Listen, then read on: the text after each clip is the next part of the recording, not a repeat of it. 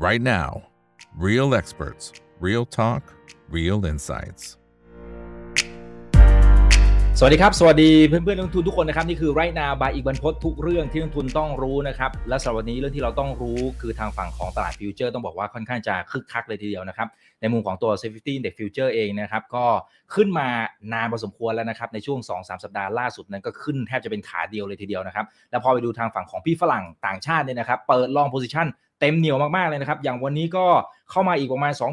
24,875 สัญญา เมื่อวานนี้ก็เกือบเกือบ20,000 เลยทีเดียวนะครับ แล้วก่อนหน้านั้นอีกนะฮะก็วันละหมื่นสองหมื่นมาเรื่อยๆ สะสมมาเรื่อยๆนะครับคำถามคือว่าเฮ้ยมันมีโอกาสไปต่อแค่ไหนนะฮะหรือเราควรจะต้องปรับกลยุทธ์อย่างไรนะครับ นั่นคือสิ่งที่เราจะคุยกันในวันนี้นะครับ ส่วนท่านไหนถ้าอยากจะเข้ามาร่วมพูดคุยกัน แล้วก็อยากจะสนับสนุนช่องถามพี่กบี่นะครับก็มาที่ YouTube ได้นะครับสมัครเป็น Membership เดือนละ 50 บาทนะครับก็เปรียบเสมือนกับ เลี้ยงกาแฟให้กับทางทีมงานของผมด้วยนะครับ ก็จะได้นำคอนเทนต์ดีๆนะครับทั้งในมุมการสัมภาษณ์แล้วก็การวิเคราะห์เองเนี่ยนะครับ ก็นำมาฝากทุกๆท่านเป็นประจำทุกๆวันนะครับ วันนี้ได้รับเกียรติจากอาจารย์จิมจินนะสินส่งครับเป็นเจ้าของเพจเล่นพื้นฐานอ่านเทคนิคนะครับ วันนี้เข้ามาร่วมพูดคุยกันนะครับ สวัสดีครับ อาจารย์จิมครับ สวัสดีครับพี่อีกครับ สวัสดีครับ ครับอ่าคนไหนที่เข้ามาแล้วฝากกดไลค์กดแชร์ทุกช่องทางนะครับ Facebook YouTube Twitter Clubhouse ด้วยนะครับ ห้อง Open Line Chat สนใจห้องไหนอย่างไร ก็คลิกเข้าไปได้ หุ้นไทยต่างประเทศคริปโตวางแผนการเงินนะครับ โอเค ในช่วงที่ผ่านมาครับพี่จิมดูเหมือนครับพี่ฝรั่งเนี่ยจัดหนักจัดเต็มนะนะไอ้ที่ผมเกรินไปเนี่ยมันแค่ไม่กี่วันแต่จริงๆในช่วงประมาณครับเดือนล่าสุดเนี่ยโอ้โหจัดเต็มสุดๆเลยนะครับ ฝั่งใช่ครับหุ้นก็เหมือนกันนะฝั่งหุ้นเนี่ยประมาณสักแสนเจ็ดละสำหรับปีนี้นะครับ ทีนี้ถ้าหันเราไปดูไปดูทางฝั่งของไอ้ตัวหน้าข่าวต่างๆ มันจะเต็มไปด้วยข่าวร้ายอะพี่จิมมันจะว่าโอ้โหเนี่ยอัตราเงินเฟ้อนู่นนี่นั่นโลกจะแตกภาวะเศรษฐกิจถดถอย คือฟังแล้วมันหดหู่ แต่พอหันมาดู SET50 Index Futures บ้านเราเฮ้ยทำไมมันขึ้นมาแทบจะเป็นขาเดียวเลยอะนะฮะจากครับ932 ขึ้นมา 997อะแถวๆเนี้ยครับ60 70จุดรวดเดียวเลยนะพี่จิมครับพี่จิมใช่องไงไอ้ตรงเนี้ยแรงส่งมันมีโอกาสที่ไป ทะลุแนวต้านเดิมแค่ไหน1,002จุดแถวๆเนี้ยฮะอ่าโอเค ต้องบอกก่อนครับว่าเรื่องของข่าวกับเรื่องของตัวฟิวเจอร์นะครับหรือเรื่องการลงทุนนะครับบางทีมันอาจจะมีการช่วงสลับกันได้บ้างนะครับ หรืออาจจะแบบไม่สอดคล้องกันได้บ้าง อันนี้เป็นหลักปกติอยู่ละคนที่เป็นนักลงทุนลงทุนมาจะพออยู่แล้วว่ายิ่งเฉพาะโดยคนที่เป็นสายข่าวกับสายเทคนิคเนี่ยจะรู้ว่ามันจะมีความขัดแย้งเกิดขึ้น เหตุผลหนึ่งก็เพราะว่าทำให้เราไม่กล้าลงทุนหรือไม่กล้าตัดสินใจนะครับเพราะข่าวพวกนี้งั้นเวลาเอาจริงๆเวลาลงทุนนะครับต้องพยายามอ่ายึดนะครับตัวหลัก นะครับหรือตัวทิกเกอร์หลักว่าเฮ้ยเราลงทุนใช้เงื่อนไขอะไรนะครับนะในฝั่งของตัวฟิวเจอร์เองนะผมก็ต้องแนะนำนะครับว่าก็ต้องดูเรื่องของเทคนิคเป็นหลักนะครับนะคราวนี้เนี่ยคราวนี้คุณอีกถามคำถามว่าเอ้ยไฮเดิมนะครับที่ประมาณสัก 1,000 นิดๆน่ะสามารถไปสามารถที่จะทำนิวไฮได้ไหมเนี่ยเอ่อจริงๆ ผมมีเครื่องไม้เครื่องมือนะครับที่พอจะช่วยทุกคนในการประเมินได้ว่าจะผ่านไม่ผ่านนะครับอาจจะเดี๋ยวขออนุญาตเปิดนิดหนึ่งนะครับอ่าเอาเอาเลยเอาครับให้ตรงกับคำถามเมื่อสักครู่นี้ก่อนแล้วกันนะครับนะ คำถามเมื่อสักครู่เนะครับถามว่าอืมประมาณสัก1,000นิดๆนะครับไฮเดิมตรงเนี้ยครับจะสามารถทะลุไปได้หรือเปล่า ก่อนอื่นครับทุกท่านครับในการที่เราจะประเมินว่าทะลุไปได้หรือเปล่าเนี่ยต้องบอกก่อนว่า มันมีเครื่องไม้เครื่องมืออยู่หลายตัวนะตัวหนึ่งที่ผมชอบใช้นะครับในการประเมินว่าจะผ่านได้ไม่ผ่านได้เนยก็คือผมจะดูเรื่องของหลักของตัว e l i t wave หรือตัว wave หรือตัว cycle นะครับเพราะว่า wave เนี่ยมันช่วยบอกกำหนดทิศทางได้นะครับนะนอกจากกำหนดทิศทางได้ว่าทิศไหนนะครับได้เปรียบกว่ากันเนี่ยยังบอกจุด stop loss ได้ว่าเฮ้ยตรงตำแหน่งที่ผิดทางอยู่ตรงไหน นะครับงั้นเอ่อเครื่องไม้เครื่องมือที่ช่วยในการ bias ทิศทางหนึ่งนั่นก็คือเรื่องของ wave นะครับคราวนี้เนี่ยเอ่อต้องบอกก่อนว่าอิเลียดเวฟนะครับนะมันจะมีช่วงจังหวะหนึ่งนะครับที่เอ่อประมาณสักวันสองวันที่แล้วนะครับที่พวกอืมกลุ่มกองทุนกับ prop trade พยายามจะทุบตรงเนี้ยนะครับให้มันเกิดการพักตัว แต่ว่าเขาก็สู้ต่างชาติไม่ได้ทุกคนก็พอรู้ว่าต่างชาติรอบนี้ก็ไม่ยอมเหมือนกันใช่ไหมครับที่เห็นว่าอ่ามีพยายามขึ้นไปแรงๆสุดท้ายกลับมาบวกที่เดิม หรือลงมาแรงๆสุดท้ายกลับมาบวกนิดหน่อยที่เดิมเนี่ยเขาสู้กันอยู่ตรงเนี้ยครับผม แล้วมันจะมีจังหวะอย่างเงี้ยครับทำให้มีโอกาสจะเกิดทิศทางการเปลี่ยนแนวโน้มได้คำถามคือสมมติว่าถ้าเกิดสมมติในหลัก Elliott Wave นะครับนะถ้าสมมติว่าตรงนี้เป็น wave ของการพักฐานจริงๆนะครับหมายความว่าเป็น cycle ของการพักฐานนะครับราคาตรงนี้สามารถทำ new high สูงขึ้นไปได้นะครับ แต่มันจะมีจุดที่ห้ามเกินนะครับนะจุดห้ามเกินที่ว่าอยู่ตรงไหนครับ เดี๋ยวผมตีตรงนี้ให้ดูนะครับ มันมีหลักฟิโบนัชชีในการประเมินอยู่นะครับแป๊บหนึ่งนะ ครับวันนี้เราคุยกันสดๆนะครับ สวัสดีทุกท่านเลยนะฮะ คุณอัครรัตน์นะครับ บอกลอยกระทงไหนไหมครับ โอ้โหผมเลยไวแล้วครับนั่นสิฮะอ่าไม่ได้ขอบคุณไปคุณอีกเลยมากนะครับจัดจัดผมมันงานลอยกระทงเลยฮะจะมีคนในวัยที่เราไม่ลอยจริงๆไปเหรอมามาฟังอ๋อโอเคคนที่ไม่เราอย่างผมแล้วเออผมว่ามันก็เลยไวไปแล้วฮะก็เลยไม่ได้ไปนะฮะก็ขอบคุณมากๆนะเด็กๆวัยรุ่นไม่น่าจะมีนะครับวันนี้ดังนั้นคราวนี้กำมาต่อครับคำถามเมื่อกี้ที่บอกนะครับ ว่าถ้าเกิดสมมติเป็นการพักฐานจริงๆนะครับในเชิงของ elite wave นะครับเอ่อ ราคาครับมันจะปิดได้ไม่เกินตัวเลขนี้ครับทุกคนนะครับเราจะใช้หลักของ Elliott Wave ตรงนี้เนาะสักครู่นะครับมันจะเป็นตัวเลข 1.236 ครับทุกท่านครับนะผมขอเอาตัวเลขที่ไม่เกี่ยวข้องออกไปจะได้ดูสบายตากันหน่อยนะครับตรงนี้ครับทุกท่านครับ นั่นหมายความว่าถ้าเกิดตอนนี้นะครับ มองว่าที่พักที่ลงมาทุบมาแรงๆเมื่อเมื่อวันสองวันก่อนนะครับนะแล้วเป็นเป็นช่วงของการพักฐานจริง ๆ นะครับ ราคารอบนี้จะขึ้นได้ไม่เกิน 1,000 นะครับอ่าตรง 999 1,000 ตรงนี้นะครับที่เห็นเห็นไหมครับตัวเลข 999 เนี่ยก็คือจะดีดได้ไม่เกิน 1,000 นะครับแล้วก็จะไหลลงต่อทันที ถ้าสมมติเราที่เป็นพักฐานจริง ๆ นะ แต่แต่นะครับแต่ถ้าเกิดเกิน 1,000 ขึ้นไปได้เมื่อไหร่นะครับใน time frame สามทีนะ แสดงว่ารอบนี้ขึ้นต่อครับทุกคนอ่าขึ้นต่อเลยนะอ่าคำถามคือเราขึ้นต่อไปได้ไกลแค่ไหนนะครับนะก็ต้องมาประเมินหาหากรอบ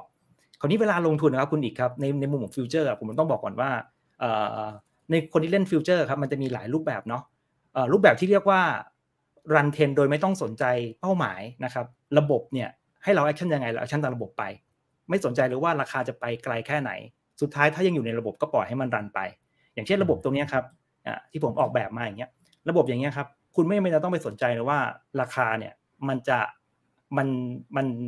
เอ่อมันจะกลับที่ตรงไหนอะไรยังไงตามแต่ก็ตามที่มันยังอยู่บนเหนือเมฆสีฟ้า เราก็ปล่อยให้มัน run ไปเรื่อยๆ นะครับประมาณนี้นะครับตอบขนาดที่เดียวกันในฝั่งลงถ้ามันยังอยู่ในต่ำกว่าเมฆสีชมพูนะครับเราก็ปล่อยให้มัน short ไปเรื่อยๆนะครับประมาณนี้นะคราวนี้เนี่ยแต่ก็จะมีอีกกลุ่มหนึ่งนักเทคนิคกลุ่มหนึ่งที่เขาชอบเป้าหมายชอบกะพวกนี้ก็จะมีความมันในการเล่นระหว่างทางพวกกลุ่มนี้จะเล่นเยอะหน่อยเพราะว่าเขาจะหา risk reward ที่คุ้มค่าในการเข้าเล่นนะครับนะงั้นถ้าเกิดคุณเป็นสายที่ชอบหาเป้าหมายนะครับ ผมก็จะบอกทุกคนเอาไว้ว่า ถ้าคุณเห็นรอบนี้ปิดเกิน 1,000 จุดขึ้นไป future จะขึ้นต่อ นะครับจะขึ้นต่อคำถามคือจะไปได้ไกลแค่ไหนอะก็ต้องมาดูในฝั่งของ wave นะครับอะคราวนี้ผมจะบอกให้ว่ารอบนี้ถ้าเกิดเกิน 1,000นะจะไปได้ไกลแค่ไหนนะอะเดี๋ยวมาดูกันมาทำโจทย์พร้อมกัน หลักการง่ายๆครับนะในการนับ wave นะครับในการนับ cycle นะครับเมื่อกี้คุณเห็นว่ากลับไปเครื่องมือเมื่อกี้ก่อนนะครับ กลับไปเครื่องมือเมื่อกี้ก่อนครับคุณเห็นภาพว่าเครื่องมือตัวนี้มันช่วยคุณในการนับ wave เนาะข้อข้อดีคือทำให้เราไม่ต้องมานั่งปวดหัวในการหาตรงใน wave หนึ่ง wave สอง wave สามให้มันนับไป auto ไป นะครับแต่ว่าทุกเครื่องมือมันมันมีข้อจำกัดนะครับแล้วมันก็มี specific นะครับกฎที่ specific ไม่เหมือนกับกฎ master ของมันอย่างเครื่องมือเครื่องเครื่องมือนี้มันก็มีกฎในการนับนะครับว่ามันสามารถนับ double ได้ เช่น มันนับหนึ่งหนึ่งสองสามสี่ห้าอย่างเงี้ยมันก็จะสามารถนับศูนย์หนึ่งสามสี่ห้าซ้ำได้อีกรอบหนึ่งแต่โดยธรรมชาติจะได้ไม่เกิน 2 ครั้งในการนับ1 cycle นะครับอย่างเงี้ยสมมติว่ามันนับมา 0 1 2 3 4 5 สมมุติมันนับตรงนี้ 0 1 แล้วถ้ามันเกิน1,000เมื่อกี้เราจำได้ไหมตัวเลข1,000จะได้ไหมครับจะได้ใช่ไหมครับอ่าได้หนึ่งพันถ้ามันเกินไปปุ๊บเดี๋ยวมันจะนับตรงเนี้ยศูนย์หนึ่งสามสี่ห้าอีกรอบหนึ่งและจะเป็นการขึ้นครั้งสุดท้าย และจะเป็นการขึ้นสุดท้ายและจะลงแล้วรอบนี้จะต้องนับฝั่งลงแล้วนะครับ มันจะไม่ได้มันจะได้ไม่เกินสองไซเคิลแน่นอนนะครับงั้นตรงเนี้ยถ้าสมมติเกินหนึ่งพัน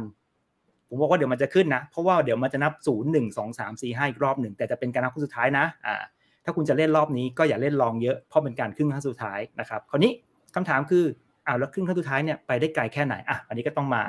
มาหาเป้าหมายกันนะครับอะในหลักของการเป้าหมายครับ ถ้าคุณรู้ว่าในการนับเวฟขึ้นไปอย่างนี้นะ คุณก็ใช้หลักการง่ายๆอันดับแรกก่อน ถ้าคุณมองว่านี่เป็นชุดไซเคิลของการนับหนึ่งสองสามสี่สมมติเป็นเวฟสี่เราจะขึ้นเวฟห้านะอะเดี๋ยวที่พึ่งงงนะไอ้เมื่อกี้เมื่อกี้ที่เป็นเครื่องมือเครื่องมือของเครื่องมือของโปรแกรมอ่า ไอตัวโปรแกรมมันอะมันมันมี specific rule ของมันอาจจะไม่ใช่ Elliott Wave ร้อยเปอร์เซ็นต์ที่ผมบอกว่ามันนับหนึ่งสองสามสี่ห้าแล้วอาจจะนับหนึ่งสองสามสี่ห้าซ้ำได้อีกรอบหนึ่งจะได้ไหมครับ แต่หลักของ Elliott Wave เนี่ยมันไม่มีนับ double อย่างนั้นนะคือมันต้องนับได้แค่ทีเดียวนะครับงั้นถ้ามันนับได้แค่ชุดเดียวนั่นหมายความว่าตรงนี้เป็น wave หนึ่งเป็น wave สองอันนี้ขึ้น wave สามอันนี้พัก wave สี่กำลังจะขึ้น wave ห้าตามหลักของ wave ห้าง่ายๆครับ wave ห้านะครับถ้ามันไม่เท่ากับ wave หนึ่งนะครับมันก็จะเป็นหกสิบเอ็ดจุดแปดของ wave สาม อ่าง่ายแค่นี้เลยสมมุติเราจำไม่ได้เนี่ยไม่เป็นไรเพราะผมบอกทุกคนว่าเวลาเราลงทุนเนี่ย คุณไม่จำเป็นต้องไปท่ายากก็ได้ท่าง่ายๆอย่างที่ผมบอก ระบบให้ long คุณก็ long อย่าคิดอะไรมาก ระบบให้ short คุณก็ short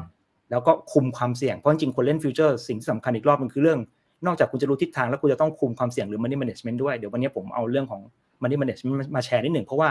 หลายคนที่น่าเป็นห่วงเหลือเกินว่าพอคุณเข้าตลาดมาคุณเห็นว่าตลาดมันเล่นง่ายอย่างเงี้ย ผมจะบอกคุณว่ามันไม่ได้เล่นง่ายอย่างนี้นะ จริง ๆ แล้วตลาด future มันเพิ่งมาเริ่มเล่นง่ายประมาณสักเดือน 2 เดือน นี้เองที่ผ่านมามันไม่ง่ายแบบนี้นะครับ มันยาก gap up gap down บ่อยๆ ไม่มีเทรนด์นะครับ เราจะแก้ปัญหานั้นยังไง แต่ตอนนี้มันเล่นง่ายผมห่วงเหลือเกินว่าคนจะเข้ามาจัดเต็มกันงั้นเดี๋ยวผมจะสอนเรื่องคุมความเสี่ยงด้วยนะครับโอเคอะรับคราวนี้กลับมาในมุมของตัวนี้อีกทีหนึ่งนะครับ เมื่อกี้ผมบอกคุณว่าถ้าเกิดสมมติคุณบอกเฮ้ยทุกอย่างอาจารย์พูดแล้วฟังยากเลื่อนนะครับ ผมบอกไม่จำเป็นต้องมาท่ายากก็ได้นะครับ ไปท่าง่ายนะครับเขาให้ลองก็ลองเขาช็อตก็ช็อตคุมความเสี่ยงเอาจบเหมือนกันนะครับแต่คราวนี้อะคนอยากมาท่ายากอยากจะรู้ว่าเป้าหมายรอบนี้ ถ้าเกินหนึ่งพันขึ้นไปแล้ว จะไปตรงไหนอะเรามาตีเป้าหมายกัน อันดับแรกก่อนครับ ถ้าตรงนี้นับเป็นเว็บ4ขึ้นเว็บ5เว็บ5นะครับมักจะเท่ากับเว็บหนึ่งนะคุณก็วางเป้าหมายเลยครับคุณก็ไปใช้เครื่องมือ แต่ละคนมีเครื่องมือไม่เหมือนกันนะครับ ก็อาจจะใช้ eFin ก็ได้นะครับ ใช้ตัว ของ Trading View ก็ได้นะครับอะคุณก็มาร์กตรงนี้ขึ้นไปนะครับเว็บหนึ่งคุณก็ลากขึ้นไปตรงนี้ครับ ยกกรอบขึ้นไปวางตรงนี้ คุณก็บอกได้เลยว่า มันก็อาจจะขึ้นได้แค่ประมาณสักหนึ่งศูนย์ศูนย์เจ็ดดูเหมือนจะดูเหมือนจะแบบโอ้โห ผ่านหนึ่งพันมาจานผ่านอุตมาสาห์ด้วยผ่านอุตสาห์ผ่านครับแค่พันศูนย์เจ็ดเองเหรอเออก็มันเป็นเป้าของมันมันได้แค่นี้จริง ๆ อีกอันหนึ่งครับ มันมีสองเป้าครับ มันมีสองเป้า ถ้าสมมติเป้าแรกหนึ่งศูนย์เจ็ดยังผ่านอีกมีอีกอันหนึ่งอีกอะก็เขาบอกหกสิบเอ็ดจุดแปดของคลื่นสามอะคุณก็ไปหาตำแหน่งสิ้นสุดของคลื่นสองลงมานะครับคุณก็ตีขึ้นไปครับทุกคน คุณก็ตีตรงนี้นะครับ ใช้ฟิโบ retracement ขึ้นไปนะครับ คุณก็วาดขึ้นเอ้ยโทษทีครับ ต้องใช้ฟิโบ projection ตรงนี้เนาะในของฝั่งตัว trading view จะชื่อว่า extension นะครับอ่าตึงนะครับ ก็ลากไปสามจุดขอโทษทีนะครับ เวลาผมใช้เครื่องไม้เครื่องมือหลาย ๆ อันอะ บางทีผมเองก็มึนเหมือนกันว่าตียังไงอืมอืมอ่าฟังก์ชันมันอาจจะไม่เหมือนกันใช้นึกออกใช่ไหมอืมอืมฟังก์ชันอาจจะไม่เหมือนกัน อ่า ตื้อตรงนี้นะครับนะอ่าขอโทษนะครับอะเอาเอาเป็นว่าอย่างนี้แล้วกัน ผมขอกลับไปใช้ e-fin เหมือนเดิมแล้วกันนะครับ ครับได้ครับเออเอาเอาตัวหลักการแล้วใครใช้เอาฟังก์เอาชันที่ไหนเราใครใช้เอาโปรที่แกรมเราไหนสะดก็วกนะเอาที่เราสะดวกอ่านะครับที่สะดวกอันดับหนึ่ช่วยกันพอดีผมครับตีเปิดมาสองอันนะครับ S ห้าสิบ Z สองสองนะครับครับอ่า ปรับเป็นสามสิบนาทีครับทุกท่านนะอ่าอันนี้ก็อันไหนที่ไม่จำเป็นอย่างฟิวเจอร์เนี้ยไม่จำเป็นจะต้องใช้ตัว EPS ก็ออกไปนะครับ ตัวนี้ไม่ต้องใช้ออกไปนะครับ ส่วนมากผมก็จะดู RSI นะครับโมเมนตัมที่จะดูแรงส่งเนาะอ่าก็เมื่อกี้เราตีได้อันแรกแล้วเนาะอันที่สองเวลาตีก็คือใช้ฟิโบนะครับของ eFin ก็จะใช้ชื่อว่า Fibo projection ครับ คุณก็ตีไปนะครับ ตรงนี้เนาะตรงนี้เนาะแล้วก็ตรงนี้นะครับ แล้วก็เขาบอกว่า 61.8 ใช่ไหมอะคุณก็ใส่ไป 61.8 คุณก็ไปดูเป้าหมายครับ เมื่อกี้เรามี 1007 อยู่แล้วหนึ่งอัน อีกอันก็อยู่แค่ 1016 ไม่ได้ไกลเกินนี้ครับคุณอีก งั้นผมบอกได้เลยว่ารอบใช่นี้บอกได้เลยว่า ต่อให้เกินหนึ่งพันมารอบนี้นะครับ ต่อให้เกินหนึ่งพันมารอบนี้นะ ก็อย่าจัดเต็มหลายคนคิดว่าเฮ้ยโอ้โหเอากันอีกแล้วเหรอ มันมีกันแค่หนึ่งศูนย์ศูนย์เจ็ดกับหนึ่งศูนย์หนึ่งหกนะครับ แล้วก็รอบนี้นะต้องพักจริงจังสักรอบหนึ่งแล้วแหละนะครับเขาว่าพักจริงจังสักรอบหนึ่งคืออะไรครับ ก็หมายความว่าเมื่อกี้ถ้าเราย้อนกลับไปฝั่งของตัว e l i t e Wave เทสติครับที่เป็นเวฟตัวเนี้ยครับ มันก็จะนับหนึ่งของสามสี่ห้าอีกรอบหนึ่งใช่ไหมครับคุณอีกครับมันก็จะจบการนับฝั่งขึ้นแล้วครับ มันจะเริ่มนับฝั่งลงเป็นศูนย์หนึ่งของสามที่ห้าฝั่งลงแหละประมาณนี้ครับนะอะงั้นอันดับแรกก่อนนะอัดวันพรุ่งนี้ หรือภายในวันอาทิตย์นี้ถ้าเกินหนึ่งพันจุดไปต่อ แต่อย่าเล่นเยอะ จะมีหนึ่งศูนย์เจ็ดหนึ่งศูนย์หนึ่งหกเป็นตัวขวางอยู่ประมาณนี้ อ่า นี่คือหลักการอ่าถ้าเกิดคุณชอบเล่นแบบ scalping หรือคนที่ชอบแบบวัดเป้าหมายหา risk reward อันนี้ต้องรู้เครื่องไม้เครื่องมือในการใช้ แต่ถ้าเกิดคนไม่คิดอะไรมาก หาระบบที่เล่นง่าย ๆ อย่างนี้ ระบบนี้ผมแจกนะครับนึกนึกอะไรไม่ออกเห็นสีเขียว long นะครับ เห็นสีแดง short นะครับ แล้วก็ตัวนี้ผมแจกก็ใช้ฟรีได้เลยนะครับ แล้วก็คุมเงินเอา อันนี้สำคัญกว่า นะครับหน้า trade เนี่ยสำคัญแต่ว่าคุมเงินสำคัญกว่านะครับ ผม อืมอืมอืมอะครับประมาณนี้อ่าครับแต่คำว่าคุมเงิน อ่าคำว่าคุมเงินเนี่ย มี tactic อย่างไร อันนี้เผื่อเอามาแชร์ให้กับเพื่อนๆหน่อยนะครับอะโอเค ในในการคุมเงินของผมอะครับ อันดับแรกก่อนเลยนะครับหน้าเทรดที่ทุกคนมีหน้าเทรดเนี่ยทุกคนทุกคนมีหน้าเทรดเพราะทุกคนต้องการจะรู้ว่าหน้าเทรดมันชี้ให้เราเล่นฝั่งไหนใช่ไหมครับนะถูกไหมครับนะทุกคนจะต้องเล่นตามหน้าเทรดเองเล่นฝั่งรองฝั่งช็อตนะครับ คราวนี้เนี่ยในการในการคุมเงินก็หมายความว่าเอ่อ ที่ทุกคนเข้าใจเรื่องของ money management นั่นแหละแต่ผมเรียกว่าการคุมเงินนะครับนะก็คืออันดับแรกก่อนนะครับเราต้องคุมความเสี่ยงหรือคุมกรอบก่อน ส่วนตัวนะครับที่ผมจะสอนลูกศิษย์ก็คือ ผมจะให้ลูกศิษย์เนี่ยใช้ตัวที่ชื่อว่า position size นะครับตัวเนี้ย position size เนี่ยเป็นตัวที่กำหนดกรอบนะครับเป็นตัวคุมความเสี่ยงนะหรือกำเอ่อกรอบของความเสียหาย ใช้คำว่ากำหนดกรอบความเสียหายไว้ก่อน ว่าเราจะเสียหายได้ประมาณไหนนะครับแต่ว่า future ไม่ใช่ว่าคุณจะคุมกรอบความเสี่ยงได้ร้อยเปอร์เซ็นต์เพราะว่า future มันมี gap up gap down เกิดขึ้นใช่ไหมคุณอีก คุณไม่สามารถควบคุม gap up gap down ได้ใช่ไหมอ่าอาจจะเจอสภาวะที่มันเกินเกินกรอบที่คุณวางเอาไว้นะครับ แต่คราวนี้ ตัวที่เป็นการคุมความเสี่ยงเนี่ยอันดับแรกก่อนเลย อันนี้ทุกคนยังได้ยินเสียงผมอยู่ใช่ไหมครับยังได้ยินครับ แต่ว่าตอนนี้กล้องผมมันมันปิดไปครับเดี๋ยวเดี๋ยวผมแก้โอเคนิดนึงแต่ว่าเห็นคุณอีกแต่ว่าหายไปพี่เจมส์ยังได้ยินเสียงได้ยินอยู่นะได้ยินเสียงผมนะโอเคโอเคครับผมครับเดี๋ยวผมโอเคแก้ครับครับอ่าอันดับแรกก่อนนะครับ ก็ เราก็ใส่เม็ดเงินเราไปว่าพอร์ตของเราเนี่ยมีเงินอยู่เท่าไหร่นะครับจากนั้นก็ใส่จุดเข้านะครับ อันนี้ผมไม่ได้เวลาผมทำผมไม่ได้ทำว่าอยู่ฝั่ง long หรือฝั่ง short แต่ทุกคนจะต้องเข้าใจกันเองว่าถ้าสมมุติว่าคุณคุณเข้าอย่างนี้แล้วคุณออกหนึ่งพันอย่างนี้ แสดงว่าคุณกำลังจะเล่นฝั่ง short เพราะว่า stop loss ของคุณอยู่สูงกว่าตำแหน่งที่คุณเข้าโอเคไหมครับงั้นต้องประยุกต์นิดหนึ่งอะไรคนจะเข้าเอ้ยต้องเอาไปใช้คือเราไม่ได้ทำแบบสำเร็จรูปอะไรมากนะครับแบบบ้านๆหน่อยเช่น เข้า 994 นะครับ stop loss ที่ 1,000 ก็แสดงว่า คุณกำลังเล่นฝั่ง short อยู่นะครับนะจากนั้นระบบก็จะคำนวณมาให้นะครับไอ้ที่เป็นสีสีเนี่ยเรากรอก แต่ไอ้ตรงนี้มันก็จะบอกว่าอ๋อถ้าคุณเข้าที่1 994คุณ stop loss 1,000ใช่ไหมคุณจะมีความเสียหายประมาณ 6 จุดนะ ใน 6 จุดนั้นนะครับมันจุดละ 200 บาท แสดงว่าคุณจะโดน 1,200 บาทต่อ 1 con จากนั้นคุณก็ย้อนกลับมาคิดว่าคุณมีเงินอยู่ใน port เท่าไหร่ สมมติคุณมีเงินใน port อยู่ 1 ล้าน คุณบอกว่ารอบเนี้ยการที่คุณจะเข้าไปเล่น short รอบเนี้ยถ้าคุณคิดผิด คุณจะยอมเสียหายเท่าไหร่ อันนี้คือสำคัญมาก คือคนเล่น future มักจะคิดว่าตัวเองจะได้ตังค์เท่าไหร่ แต่ให้คิดก่อนว่าถ้าเกิดคุณโดน คุณจะโดนเท่าไหร่นะครับ งั้นพอคุณเห็นตัวเลขตรงนี้มา คุณจะยอมรับความเสี่ยงตั้งแต่ครั้งแรกที่คุณจะเข้าไปเคาะเนี่ย คุณจะรู้เลยว่า ถ้าคุณบอกว่า give up 2%นั่นแปลว่า port คุณ 1 ล้านบาทเนี่ย คุณยอมเสียหายรอบเนี้ย20,000นนะ คุณยอมรับตัวเลขนี้ได้ไหม ถ้าคุณยอมรับไม่ได้คุณก็ปรับ adjust ตัวนี้ไปสมมติคนบอก 20,000 เยอะไป คุณก็ adjust ตัวเลขเปอร์เซ็นต์นี้ไป ถ้าบอก 20,000 น้อยไป คุณก็ adjust ตัวเลขนี้มา เดี๋ยวมันก็จะเปลี่ยนจุดขาดทุนให้คุณ งั้นเมื่อคุณยอมรับความเสี่ยงได้แต่ครั้งแรกก่อนคุณจะเข้า คุณจะเริ่มเล่นได้อย่างสบายใจมากยิ่งขึ้น เพราะคุณเริ่มคุมความเสี่ยงเอาไว้แล้วว่าคุณจะยอมเสียหายได้ประมาณนี้นะครับ จากนั้นมันก็จะบอกว่าถ้าคุณเข้าที่ 994 แล้วคุณออกที่ 1,000 นะ คุณจะเล่นได้ 16 คอนนะครับต้องปัดเศษเอาเองนะครับ มันไม่ได้นนั้นมากทำบ้านๆนะครับ อาจจะมีใส่เรื่องของแก p เออร์เลอร์เข้าไป เพราะในชีวิตจริงคุณไม่ได้ exit ที่บริเวณนั้นพอดีเป๊ะ อาจจะมี gap อัพแก p ดาวหรืออะไรก็ตามหางสะบัดลงมาก็ตาม ก็ใส่ gap เออร์เลอร์ไว้นะครับตอนนี้ช่วงนี้แก p มันไม่ค่อยเยอะ ผมก็เลยใส่แค่สามจุดแต่บางช่วงแก p เยอะผมอาจจะ adjust ตรงนี้ใหม่ได้นะครับแต่ถ้าเกิดคุณเล่นทองคำคุณจะใช้ adjust ตรงนี้ต้องประมาณ 10 เหรียญขึ้นไปนะครับถ้าคุณเล่นทองคำนะเพราะว่าทองคำคุณเล่นเนี่ยมันมันมีจังหวะที่ตลาดบ้านเราปิด แต่คนอื่นเขาเปิดกันนึกออกไหมบางทีมันอาจจะเปิดมาแล้วคุณผิดทางแรงเกินไปนะครับงั้นทองคำต้องใส่ตัว gap หรือ error เนี้ยไว้ค่อนข้างเยอะนะครับ อะคราวนี้ถ้าผมบอกว่าผมใส่ gap error ไว้ประมาณ 3 จุด มันก็บอกว่ารอบนี้คุณอาจจะเสียหายได้ถึง 9 เลยนะ ก็ให้เล่นแค่11คอนพอ งั้นรอบเนี้ยคุณจะเล่นได้ 11 ถึง 16 คอนครับในการที่จะประเมินในการเล่นรอบนี้ อะอันนี้ทุกคนไม่ไม่งงใช่ไหมครับงั้นคุณจะได้ตัวเลขมารู้เลยว่าเฮ้ยอ๋อรอบนี้ฉันเล่นได้มา 11 คอนหรือ 16 คอนโดยประมาณ นี่เขาเรียกว่าหลักการของการคุมความเสี่ยงก่อนตอนแรกนะครับ เพื่อให้เราไม่ overtrade เกินไปนะครับ คราวนี้ อีกหนึ่งอันที่นักลงทุนหรือนักเก็งกำไร มักจะลืมก็คือว่านอกจากคุณจะคุมความเสี่ยงแล้วเนี่ยคุณต้องพยายามนะครับกำจัดความเสี่ยงด้วยนะครับนะกำจัดความเสี่ยงด้วยหมายความว่า ให้ความเสี่ยงมันหายไปให้ได้ เพราะว่าคุณอย่าลืมนะ หลายคนหรือบางช่วงเวลานะครับ future มันไม่ได้เล่นง่ายแบบนี้ มันมีช่วงที่วิ่งอยู่ดีๆแล้วมันกลับมาขาดทุนกำไรไปสิบจุดแล้วกลับมาขาดทุน กลับมาที่เดิม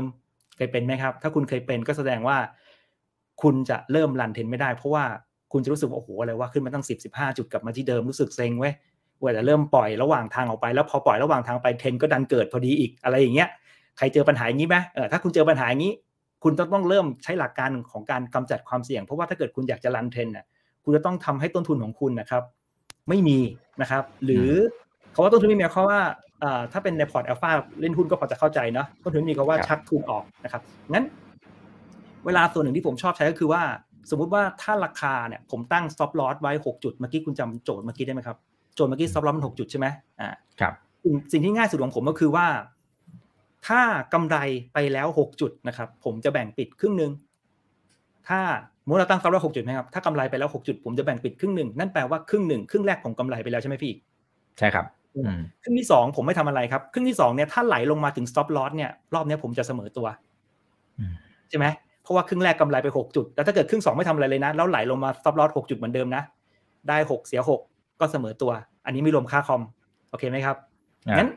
พอคุณพอถึงเป้าปุ๊บแล้วคุณแบ่งปิดไปครึ่งหนึ่งเหมือนคุณชักทุนออกมาแล้วคราวนี้คุณจะเริ่มรันเทนแบบนอนหลับ เพราะว่าคุณจะรู้สึกว่าเออต่อให้มันไหลลงมายังไงอะอย่างมากก็เสมอได้ตัวละว่าเอออย่างนี้ก็เสมอตัววะหรือบางทีบางบางโอกาสก็เอ้ย เห็นแบบไม่ค่อยดีเอ้าปิดซะหน่อยเอาค่าน้ำค่าขนมหน่อย มันก็ยังพอคิดได้ระหว่างทาง แต่ทั้งหมดทั้งปวงคุณต้องคิดก่อนล่วงหน้า เพราะว่าถ้าคุณไม่คิดล่วงหน้า future มันทำให้คุณปวดหัวแน่นอนที่หน้างาน ผมบอกได้เลย ถ้าคุณไม่คิดแผนไว้ล่วงหน้านะครับ อันเนี้ยก็เป็นข้อที่สองในการที่จะเล่น TFEXอะอืมมีหน้า trade แล้ว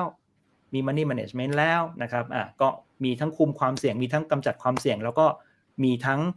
run นะครับผลตอบแทนอะ ประมาณนี้พออืมพอคุณพอคุณกำจัดความเสี่ยงออกไปได้คุณจะเริ่ม run trend ได้แล้วเพราะว่าคุณคุณไม่มีอะไรต้นทุนที่คุณสบายใจละเออคุณสบายใจแล้วนะครับนะคุณก็ปล่อย run trend สบายกันนี่คุณก็รู้สึกโอ้ทำไมคน run trend มัน run ง่ายจังวะเอาจริงความเสี่ยงเขาหายไปเกือบหมดแล้วเขาทยอย take ไปบ้างแล้วนะครับอ่าประมาณเอาทุนคืนเอาทุนเก็บเข้ามาก่อนละใช่นะฮะใช่ครับถูกครับถูกครับอ่ามันเป็นเรื่องเป็นเรื่องจิตวิทยาข้างในของเราด้วยนะไม่งั้นก็จะบอกใช่อู้ลูกนี้ลูกนี้เทคออกไปก่อนโขึ้อ่าขึ้นไปเห็นไหมตั้งสิบห้าจุดไม่ทำอะไรเลยกลับมาที่เดิมอะไรประมาณเนี้ย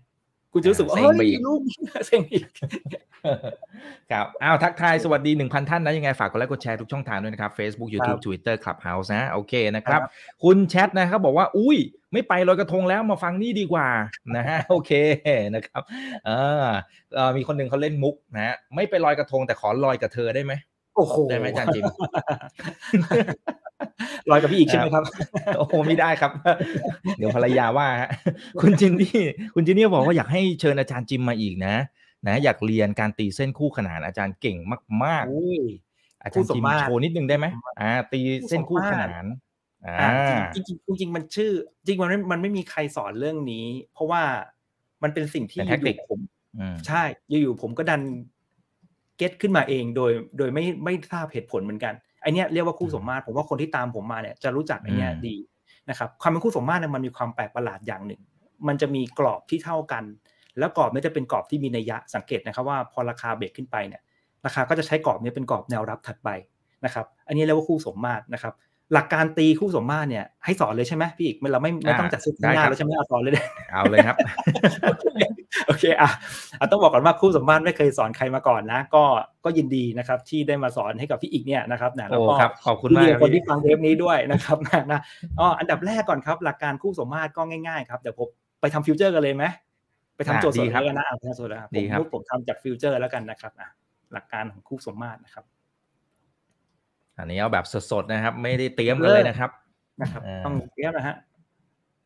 จัดมานะครับอ่าสวัสดีนะครับ คุณสิริการขอบคุณมากค่ะอาจารย์จิมนะครับครับ โอเคนะ อาจารย์จิมสวัสดีครับ คุณอีกด้วยคุณเจโรสวัสดีเราไม่เจอนานเลยนะครับ คุณคุณแอดนะฮะคุณแอดเขาบอกว่าเล่นแบบชาวไร่นะช่วงเนี้ย ชาวไร่ชาวสวนอืมชาวไร่ก็ได้อยู่เพราะมันเป็นช่วง follow ไงตอนนี้มันมีเทรนด์ตอนนี้เทรนด์ใช่นะครับ แต่ต้องระวังเพราะเพราะอาจารย์จิมบอกละมันขึ้นไปมันก็ได้อีกกระจึกหนึ่งใช่อะใช่เดี๋ยวพอเกินหนึ่งพันนะครับ มันจะเหลือแค่หนึ่งศูนย์ศูนย์เจ็ดกับหนึ่งศูนย์หนึ่งเจ็ดโดยประมาณนะจำเลขแบบแถวๆนี้ก็ได้จะได้แบบไม่ต้องอันนั้นมากนะครับ ชุดเนี้ยถึงแค่ตรงเนี้ยครับเดี๋ยวเราต้องพักฐานแรงๆแล้วนะครับ เอาล่ะ ทุกคนครับก็ หลักๆคู่สมมาตรนะครับนะคู่สมมาตรนะครับ มันมันเป็นศาสตร์ที่เรียกว่าเราต้องหาทรงทรงให้เจอก่อนนะครับนะ หลักการของคู่สมมาตรก็คือหลักการของการใช้ฟิโบโปรเจคชันนะครับเมื่อกี้เราเราเราคุยเรื่องฟิโบโปรเจคชันแล้วที่ตีนับหนึ่งสองสามแล้วก็หาเป้าหมายจำได้ใช่ไหมพี่อีกนะใช่ครับอืมก็คือเราต้องหาทรงมันให้เจอก่อนนะครับว่ารูปทรงของมันเนี่ยอยู่ตรงไหนเมื่อเราเจอรูปทรงแล้วเนะครับนะเราก็จะหาคู่สมมาตรมันเจอสมมติเมื่อกี้นี้เรารู้แล้วว่า หลักการหารูปทรงง่ายๆครับหลักการทฤษฎีของดาวนะครับนะหลักการของการย่อลงมาแล้วไปต่อนะครับ ทำยกโลยกไฮทุกคนน่าจะพอใช้คำศัพท์นี้ได้พอคุ้นเคยมากกว่านะอะงั้นง่ายๆสุดนะครับ คุณมองไปจากตรงเนี้ยเวลาเราหาจุดต้นต้นรอบนะครับ อันดับแรกก่อนเลยนะครับ หาตำแหน่งที่ RSI oversold ก่อนนะครับตำแหน่งที่ RSI oversold นะครับมันจะเป็นจุดสิ้นสุดรอบของรอบที่แล้วนะครับนะ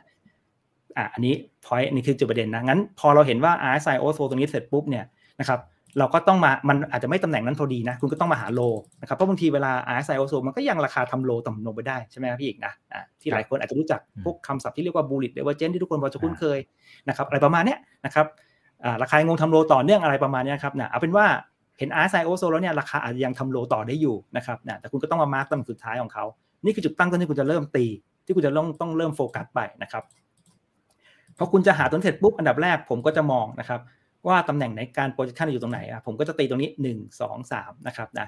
เอาง่ายๆก่อนนะ ถ้าสมมติคุณคุณยังไม่เข้าใจเรื่อง Elliott Wave หรืองงๆ ให้พยายามหา higher high higher low higher low แรกที่เราเจอนะครับอย่างอันเนี้ยคุณมองปราดด้วยสายตาไปเนี่ยคุณพอจะมองเห็นว่ามันมีการย่อลงมาแล้วตีกลับขึ้นมา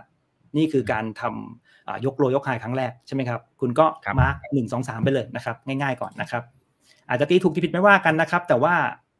ให้หาตำแหน่งแรกที่ง่ายก่อนนะครับ คราวนี้ พอเมื่อคุณตีไปนี้เสร็จแล้วปุ๊บนะครับนะสิ่งสำคัญที่สุดก็คือว่าเราต้องดูว่าไอเนี้ยมันย่อลงมาเป็นกี่เปอร์เซ็นต์ของ cycle ที่แล้วนะครับอ่าผมก็จะดูง่ายๆนะครับว่าอันเนี้ยมีโอกาสจะย่อสัก 23.6%นะวิธีการดูก็คือคุณอาจจะลาก Fibo นะครับ retracement ขึ้นไปนะครับจาก low ขึ้นไป high นะครับอ่าจากตรงนี้นะที่เดิมนะเห็นไหมครับว่ามันจะอยู่ที่ 23.6อ่าไม่เห็นใช่ไหมไม่เห็นมุมตีให้ทีหนึ่งครับตรงนี้นะ23.6 ครับเห็น ไหมครับว่าตำแหน่งสีฟ้าทับกับสีเหลืองไปแล้ว นั่นแปลว่าสีเหลืองที่ย่อลงมาเมื่อสักครู่เนี่ยอยู่ที่ตำแหน่ง23.6จริงๆนะครับใช่ไหมอะงั้นหลักการง่ายๆครับ เมื่อมันจับคู่23.6แนวถัดไปก็จะเป็น23.6ครับอะผมก็จะวางนี้นะครับ ผมรู้แล้วตอนเนี้ยมันเล่นระดับคู่23.6กัน ผมก็จะตีด้านบนไปครับ เป็น123.6ครับดัง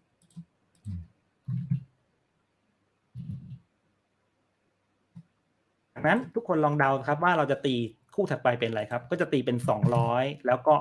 223.6ใช่ไหมครับอ่าเป็นคู่สมมาตรกันไปเรื่อยๆนะครับประมาณนี้อะงั้นเห็นเป้าไหมคุณดิเห็นไหมครับว่ามันอยู่ในเลเวลที่เราตีเนี่ยมันเป็นเลเวลที่มีระยะเห็นไหมครับมันขึ้นมาปุ๊บเลี้ยงเลี้ยงแถวนั้นเลยพอมันั้นนเบรกเลเสร็จปุ๊บมันก็จะไม่หลุดโซนนี้ละตอนแรกมันชนก่อนพอมันเบรกเสร็จปุ๊บเนี่ยแสดงว่าโซนนี้จะกลายเป็นโซนแนวรับรอบล่าสุดแล้วใช่ไหมราคาก็จะวิ่งไปไหนไม่รู้อะงั้นถ้าวันพรุ่งนี้ที่ผมบอกไอ้ตัวเลขหนึ่งพันอะ นะครับหนึ่งพันอะจริงๆแค่เก้าเก้าเก้าเนี่ยก็เริ่มมีนัยยะในการที่จะบอกแล้วมันเบรกไปแล้ว ใช่ไหมอ่าอันไอ้ตัวนี้คู่สมมาตรเนี่ยพอมันยกกรอบเลยหนึ่งพันขึ้นไปเราก็จะใช้ตัวเลขเก้าเก้าสามเป็นแนว stop ที่ห้ามหลุดเหมือนเป็นการยกกรอบไปเล่นกรอบด้านบนแทนทีนี้ทุกคนเดาสิครับว่ากรอบถัดไปอยู่ตรงไหนอ่าทุกคนพอจะเริ่มจับประเด็นได้แล้วนะครับ คุณก็ตีสามร้อยครับ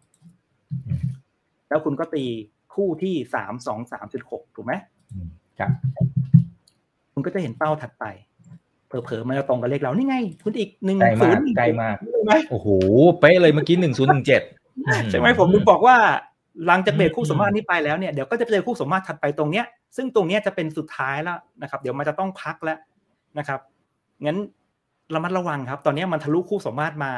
อ่าจากฐานล่างนะครับ นี่หนึ่งฐานสองฐานถ้าทะลุฐานสามได้เนี่ยตรงนี้มักจะไปไม่รอดแล้วครับ แล้วมันก็จะไปสอดคล้องกับทฤษฎีของไอ้ตัวเวฟตัวนี้ด้วยว่า ถ้ามันนับสีเขียวเนี่ยมันจะนับได้แค่2ไซเคิลเท่านั้นนะครับเดี๋ยวมันต้องนับลง อันนี้ข้อเด่นของอันนี้คือข้อดีที่ผมชอบนะ พอผมเจอสีเขียวครบ2ไซเคิลเมื่อไหร่เนี่ยเดี๋ยวเตรียม short หนักๆกันได้เลยนะครับนะมันจะได้ไม่เกิน2 cycle นะครับ ประมาณนี้อ่าอืมอืมครับแต่ว่าจะคุณแต่ว่าคิวจะ short แต่ว่าจะ short นิดหนึ่งต้องหาต้องรอคอนรอสัญญาณ confirm short ก่อนนะ หลายคนเนี่ยผมห่วงเหลือเกินว่าพอบอกเฮ้ยเออได้ไม่เกินสอง cycle ใช่ไหมพอเห็นเลขห้า short เลยได้ไหมปรากฏว่าเลขห้าเนี่ย มันขึ้นไปได้เรื่อยๆไงคุณอีก คือ wave ห้ามันก็ไม่ได้บอกว่าจะจบแค่ตรงนี้ใช่ไหมมันก็ไปใช่ครับต่อได้เออต้องระวังคือรอสัญญาณ short มาก่อนแล้วค่อย short อืมประมาณนี้ครับอ่าครับ ก็มีมีท่านหนึ่งถามมาพอดีเมื่อครับเมื่อกี้นะครับบอกว่ารอบนี้เนี่ยรายย่อยนะอาจารย์จิมเปิด short เยอะมากฝรั่งเองก็ลากลากลากลากขึ้นไปตลอดทางเลย มันมีครับ divergence ก็แล้ว overbought ก็แล้ว ไม่สนใจดันไปต่อขึ้นไม่หยุดเลย อาจารย์จิมเคยเจอสถานการณ์แบบนี้ไหม แล้วถ้าเจอแบบนี้ รายย่อยเอายังไงฮะ ตอนนี้อีกคนนึงก็บอกว่าขาดทุนลากเลือดมาก อืม จริง ๆ ผมถึงบอกฝืนตอนแรกเลยว่าฝืนคนเล่นอืม future เนี่ยต้องระวังครับ คือพอคุณมีหน้า trade คุณคุณจะเริ่ม bias หน้า trade แต่ว่าใช่พอคุณผิดทางคุณดันคุณดันยังไม่ยอม stop เพราะว่าอีกนิเพดราะหนึ่ว่างอีกนิดหนึ่งเอออีกนิดหนึ่งหนึ่งเพราะว่าคุณคุณดันไม่ยอมรับความเสี่ยงตั้งแต่ตอนแรกที่เข้าไป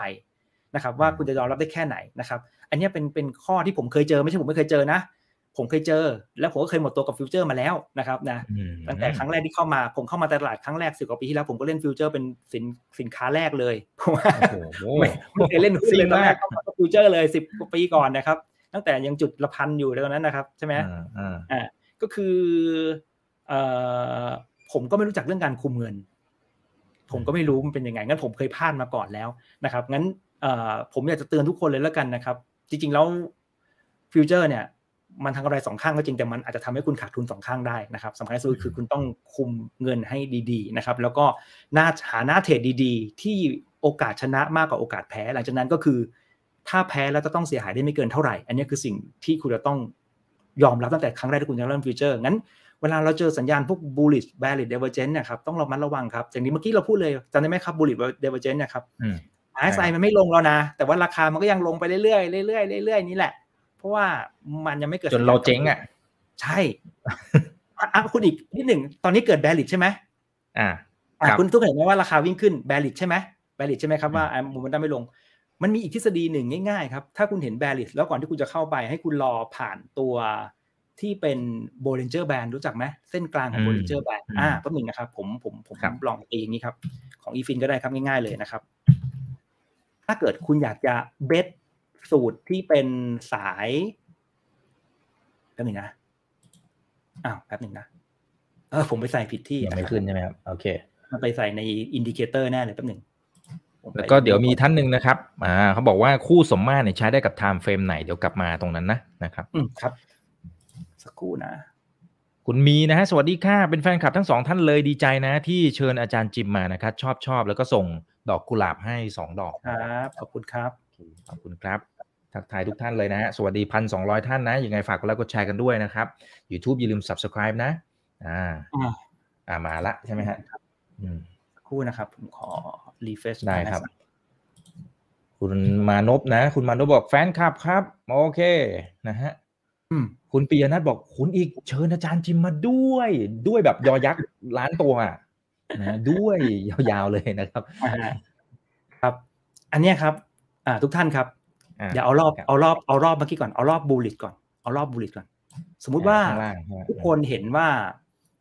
RSI เนี่ย มันเริ่มไม่ทำ low ต่ำลงแล้ว แต่ว่าราคามันยังคงทำ low ต่ำลงเนาะอันนี้เรียกว่า bullish เนาะการที่คุณจะเข้าไปเริ่ม action กับมันได้พอคุณเริ่มเห็นสัญญา bullish นะครับคุณจะต้อง action ก็ต่อเมื่อราคาเนี่ยมันผ่านเส้นกลางของ Bollinger Band มาก่อน อย่างเงี้ยพอผ่านเส้นกลาง Bollinger Band อย่างเงี้ยเมื่อกี้เราเห็นว่าเป็น bullish ใช่ไหมพอผ่าน Bollinger Band เงี้ยแสดงว่าตรงเนี้ยตำแหน่งเนี้ยเป็นตำแหน่งที่เริ่มเล่นได้ครับ นะครับคุณก็อาจจะตั้ง stop loss ที่ low เดิมแล้วบวกลบนิดหน่อยอย่างรอบเนี้ยมันเขี่ยลงมาจริง ๆ มันอะหางอะหลุดลงมา แต่ว่าราคาปิดอะมันไม่ได้ปิดหลุด low ตรงนี้นะทุกคนเห็นไหมครับสมมติว่าคุณ action ตรงนี้ไปฟึบนะครับเขี่ยฟุบลงมาแล้วตีกลับอย่างเงี้ย อย่างเงี้ยแสดงว่าเฮ้ยใช่ละเนี้ยคือต้นรอบต้นใหม่ละงั้นขณะเดียวกันครับ ถ้าคุณจะไปเล่นฝั่งตรงข้ามกับทิศคุณก็ต้องเริ่มหาสัญญาณที่เป็น bearish เนาะ สัญญาณ bearish เนี่ยมันก็ต้อง start เริ่มต้นจากที่เริ่มไม่ทำ high เนาะอ่าแถวบริเวณนี้ทุกคนเห็นภาพตรงกันเนาะครับใช่ไหมครับอ่านี่ราคาเห็นแล้วมันทำ high อยู่เนาะอ่างั้นตรงนี้ทุกคนเห็นภาพนะครับ สมมุติว่าเราเนี่ยมาช็อตโทษทีนะครับ ครั้งแรกที่คุณเริ่มเห็นว่าเป็นครั้งแรกที่คุณเริ่มเห็นว่าเป็นอ่าแบริดเนี่ยคุณต้องเริ่มเห็นไฮตรงนี้ขึ้นไปก่อนตรงนี้ตรงนี้เริ่มเห็นละเพราะว่าตรงนี้ทำไฮสูงขึ้น แต่ว่าอันนี้ไฮเริ่มไม่สูงขึ้น ใช่ไหมไฮนี้สูงครับอ่าแป๊บหนึ่งนะครับ ผมขอเป็นสักครู่นะ ได้ครับ ตรงนี้มันอยู่ประมาณสักเจ็ดสิบแปดจุดสี่อันนี้มันอยู่ประมาณสักเจ็ดสิบหกอ่าอันนี้สูงกว่านะครับ ตรงเนี้ยคุณเริ่มเห็นครั้งแรกก็เป็น bearish ละเพราะว่า high สูงขึ้น แล้วตรงเนี้ยไม่สูงขึ้นตาม วัดเลยที่คุณเริ่ม short ตรงนี้ไปนะครับนะ short ตรงนี้ไปเนี่ยคุณมองว่าเฮ้ยมันหลุดแล้วคุณ short เนี่ยก็เหมือนเดิมเลยครับ หลักการก็ร้อยยี่สามจุดหกที่ผมบอกเมื่อกี้ก็ประมาณหนึ่งพันอืมงั้นตำแหน่งตรงเนี้ยครับมันจะมีหลายคน ที่มองว่าน่าจะจบรอบแล้ว จริง ๆ คุณมองว่าจบรอบนี้ไม่ผิดเลยนะ เพราะว่าอืมคุณอย่าลืมนะว่าตรงเนี้ยกองทุนกับ prop trade ก็พยายามจะทำให้จบรอบจริง ๆ เพราะเขาขายหนักจริง ๆ ตรงเนี้ย ตัวเขาเองอะ ก็อยากให้จบรอบ แต่ต่างชาติมันไม่ยอม โอ้โห ยื้อเลยฮะผมไม่ยอมจัดหนักปุ๊บหนัตรกงเนี้ยตรงเนี้ยเป็น bearish จริง แล้วคุณ short ตรงเนี้ยก็ไม่ผิดตามหลักเลยนะ แต่ว่าถ้าเกิดเกินหนึ่งพันแล้วคุณไม่ stop loss เนี่ยคุณผิด โอเคไหมครับ อืมอืมอ่าเพราะว่าเราบอกแล้วว่าเรา short ตรงนี้เสร็จปุ๊บเนี่ยเพราะ wave สไตล์ของ wave 5เนี่ยเวลาที่คุณสไตล์ wave 5เนี่ยมันเวลา stop loss มันไม่ stop loss ที่ high เดิมคุณนี่มันจะ stop loss ที่123.6เมื่อกี้ที่ผมบอกไปอืมมันเลยต้องขยับขึ้นมานิดหนึ่งนะครับครับอ่าเพราะหลักของเว็บมันจะมีจังหวะที่เรียกว่าหลอกเราอะทำ high แล้วก็ลงทันทีประมาณเนี้ยนะครับ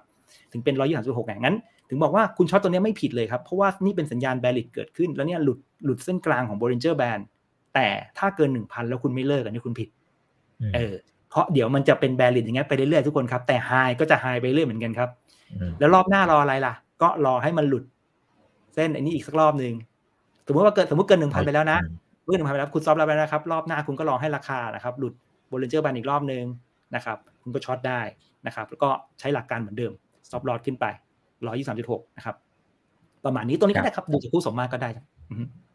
อือฮึอืมอืมครับ อ่า อันนี้เอาไว้ใช้ดูควบคู่กันไปนะครับ คุณศิรพงศ์บอกว่า จริงๆ ไม่ใช่สายเทคนิคนะ แต่ว่าชอบฟังอาจารย์จิมนะครับนะฮะคุณสมเกียรติบอกว่าเป็นแฟนคลับทั้งสองท่านติดตามฟังอาจารย์จิมตลอดเลย เดี๋ยวค่อย ๆ ศึกษานะครับ โอเคนะฮะเอ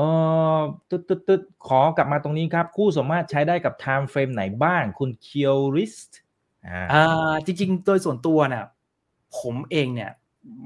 เล่นทำเฟรมได้สามสิบนาทีขึ้นไป ผมก็ไม่เคยตีทำเฟรมต่ำๆเหมือนกัน อย่างที่ผมบอกว่าทฤษฎีเนี่ยผมเจอเองคิดเอง แล้วก็ไม่รู้อยู่ๆก็อะไรบันเจิดขึ้นมาแล้วก็เอามาใช้แล้วก็แม่นดี แล้วก็ผมไม่เคยเห็นใครสอนมาก่อนผมก็เลยไม่รู้ว่าจริงๆที่ถูกต้องเนี่ยมันต้องอันไหน แต่สามสิบนาทีขึ้นไปที่ผมเคยใช้อะครับ ถือว่า Work โอเค ทั้งหมดที่ผ่านอ่าที่ผ่านมาคือ work ผมก็เลยมั่นใจว่าสามสิบนาทีขึ้นไปนะครับ ประมาณนี้อืม ครับอ่าคุณจาวิสบอกว่าวันนี้อาจารย์เต็มคาราเบลมากจัดเต็มให้เต็มคาราเบลมากฮะนะฮะโอ้นี่นี่ศัพท์วัยรุ่นมากเลยนะนะครับโอเคนะครับอ่าเดี๋ยวขอดูหน่อยนะ ว่าเป็นอย่างไรมีใครสงสัยอะไรไหมฮะเขาบอกว่าผมลอยทางเว็บนะ หมายถึงลอยกระทงนะครับโอเคเอ่อคุณเอกชัยบอกว่าเราจะรู้ได้ยังไง ว่าใจเราเนี่ยทนกับการลงเงินเพิ่มได้จริง มันไม่ได้ overtradeอ่าอ่าโอเค กลับมาที่โอเคไฟล์นี้เลยครับกลับมาที่ไฟล์ตรงนี้เลยนะครับ ใจเราทนได้เท่าไหร่เนี่ยอยู่ที่ตัวคุณเลยว่า ไอ้ตัวเลขที่ยอมรับความเสียหายตรงเนี้ยคุณยอมรับมันได้หรือเปล่า ตั้งแต่ครั้งแรกที่คุณเข้าไปเทรดถูกไหมครับ ใจของเราอยู่ตรงนี้แล้วครับคำถามคือคุณมีหนึ่งล้านคุณเสียสองหมื่นคุณรับได้ไหม อันดับแรกก่อนเลยนะ โดยที่จุด stop loss เนี่ยหลายคนบอกเอ้ยอาจารย์ทำไมน้อยจังหกจุดจุด stop loss ผมหมายถึงว่าจุดที่มีนัยยะ จุดที่มีนัยยะจริงอาจจะไม่ต้องลึกก็ได้ ถ้าคุณหาจุดที่มีนัยยะเป็นนึกออกไหมครับ แล้วผมก็มีบวกลบไปอีกนิดหน่อยตามแก็บตามอะไรตามหางอยู่แล้วงั้น จุดที่มีนัยยะไม่จำเป็นต้องบอกโอ้โหต้องสิบจุดยี่สิบจุดไม่จำเป็นครับ ถ้าหาจุดเข้าที่ได้เปรียบจริง ๆ จุด exit ก็จะมีนัยยะแบบโอ้โหเสียน้อยโอกาสโอกาสที่จะจุดเนี่ยมันจะน้อยลงได้นะครับ discount ตรงนี้มามาได้นะครับงั้นตรงเนี้ยฝึกหาให้ได้นะครับเนี่ตรงเนี้ยก็จะช่วยคุณได้แล้ว แต่สำคัญสุดคือตัวเลขนี้มากกว่าครับว่าคุณยอมได้หรือเปล่า สมมุติคุณบอกว่าเฮ้ยผมเป็นคนที่ไม่เก่งเลยอาจารย์ผมหาจุด exit ไม่โอเคเลยเอ่อผมจะเอาเป็น 10 จุด default ได้ไหม อันนี้ก็ได้เหมือนกันนะ แต่ว่ามันอาจจะไม่ใช่อะไรที่มีนัยยะนะพูดง่ายๆคือฟิวเจอร์อาจจะเหวี่ยงลงมาได้ อ่า เออ ผมมีอีกเครื่องมือหนึ่งที่จะบอกได้ว่ามันจะเหวี่ยงได้ประมาณไหนซึ่งจิตสนใจไหมโอ้เดี๋ยวผมเปิดให้ดู เอาเลยครับ เอาเลยฮะโอ้โอ้ยนะโอเคเต็มคาราเบลของจริงเลยเลยโอเคคาราเบลเลยโอเคโอเคอันนี้ อันนี้ อันนี้ก่อน อันนี้ตอบคำถามเมื่อกี้ก่อน เอ่อเอาไฟล์นี้ไปเดี๋ยวผมไม่แน่ใจผมอาจจะแชร์ให้พี่อีกได้ครับแล้วถ้าเป็นไปได้พี่อ่าอาจจะช่วยทำเพื่อนก็ได้ หรือจริงๆทำเองได้มันเป็น Excel ธรรมดาได้ครัฟับงผมเข้าใจแล้วก็ผมว่าทุกคนออกแบบได้ไม่ยากเย็น แต่ว่ายังไงผมขออนุญาตส่งให้พี่อีกแล้วกันนะเผื่อได้เลยผื่อครับมีใครขอบมาคุณขอมากครับนะพี่ครับนะคครัรับบประมาณนี้นะครับอะคราวนี้ตรงนี้ที่คุณต้องยอมรับก่อนนะครับนะอะถัดจากนั้นมาครับทุกท่านครับ มันมีอีกอันหนึ่งถ้าเกิดคุณหาแนวรับแนวต้านไม่เก่งโอ้ยอาจารย์ผมหาแบบจุด exit จากอาจารย์ไม่เป็นอะผมดูทฤษฎีของดาวผมตี wave งงแล้ว ผมไม่มีเครื่องมือเชื่อช่วยมีอะไรที่แบบช่วยผมหาแบบแนวรับแนวต้านแข็งๆเก่งๆได้ไหมอาจารย์อะผมมีให้ใช้ง่ายด้วยนะครับอะตัวนี้ครับทุกท่านครับอ่าอืมตัวนี้มีเส้นนะครับต้องขอ present นะครับเป็นตัวใช้ฟรีด้วยนะครับ ไม่ได้เสียตังค์เลยนะครับ เปิดพอร์ตกับ แล้วก็คุณสามารถเอาไปใช้งานได้เลยนะครับอ่าแล้วก็อันนี้ง่ายๆแค่นี้เองทุกคนครับอะดูก่อนนะเอาง่ายก่อนนะ ผมไล่ให้ทุกคนเห็นง่ายก่อนเห็นสีเห็นสีชมพูนี่ไหมชมพูตัวเนี้ย ที่เป็นขั้นบันไดเนี่ยชมพูนี่เราเรียกว่า VWAP นะครับหรือทุนเฉลี่ยของแต่ละคนในวันนั้น ทุนเฉลี่ยของแต่ละคนในวันนั้นงั้นไอตัว VWAP พวกเนี้ยพวกตระกูลพวกกองทุนหรือ Pop Trade เวลาที่เขาส่งคำสั่งลองหรือช็อตตัวเขาเองจะวัด performance ของเขาว่าในวันนั้นนะครับเขาควรจะทำราคาของตัวเองต้นทุนเองอะได้อย่างแย่สุดคือเท่ากับ VWAP ถ้าจะให้ดีคือต้องดีกว่า VWAP เช่น ถ้าวันนี้เขาส่งคำสั่งลอง เขาจะต้องลองได้ต่ำกว่าต้นทุนเฉลี่ยของทุกคนสีชมพูนี้ หรืออย่างแย่สุดก็คือต้องเท่าสีชมพูนี่แหละ ถ้าเกิดสูงกว่าสีชมพูแสดงว่าต้นทุนเขาห่วยกว่า เขาจะไม่ทำอย่างนั้นนะครับงั้นนี่คือหลักการของ VWAP ก่อน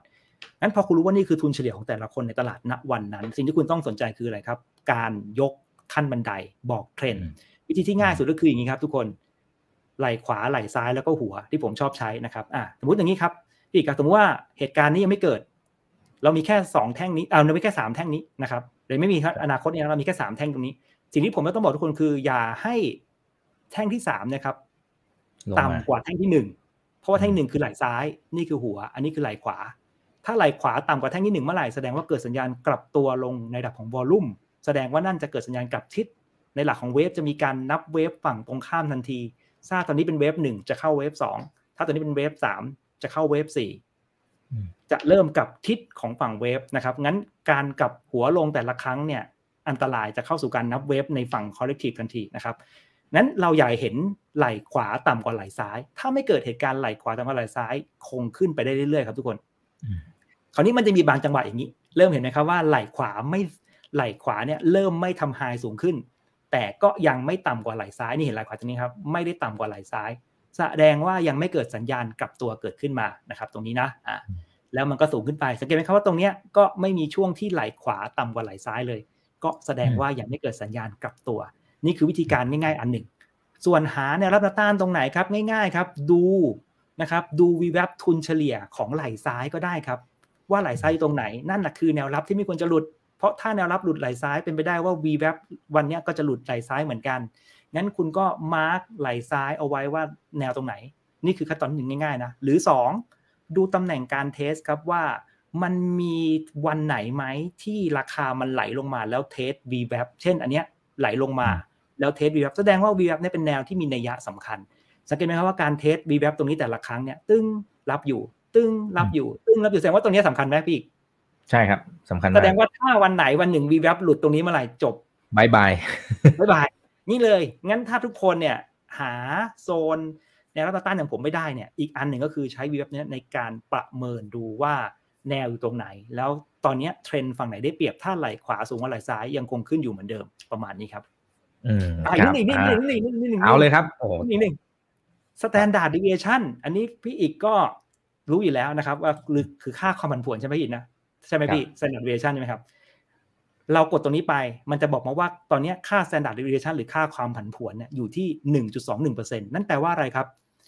ราคาไม่ควรจะเหวี่ยงเกินค่า standard deviation ถ้าเหวี่ยงเกิน standard deviation แสดงว่ามีโอกาสจะเกิดการกลับทิศใช่ไหมครับพี่อีกเราเราเรียนเรื่องกราฟ เราเรียนเรื่องตรงนี้มาเราพอจะรู้งั้นค่า standard deviation หนึ่งสองหนึ่งงั้นเวลา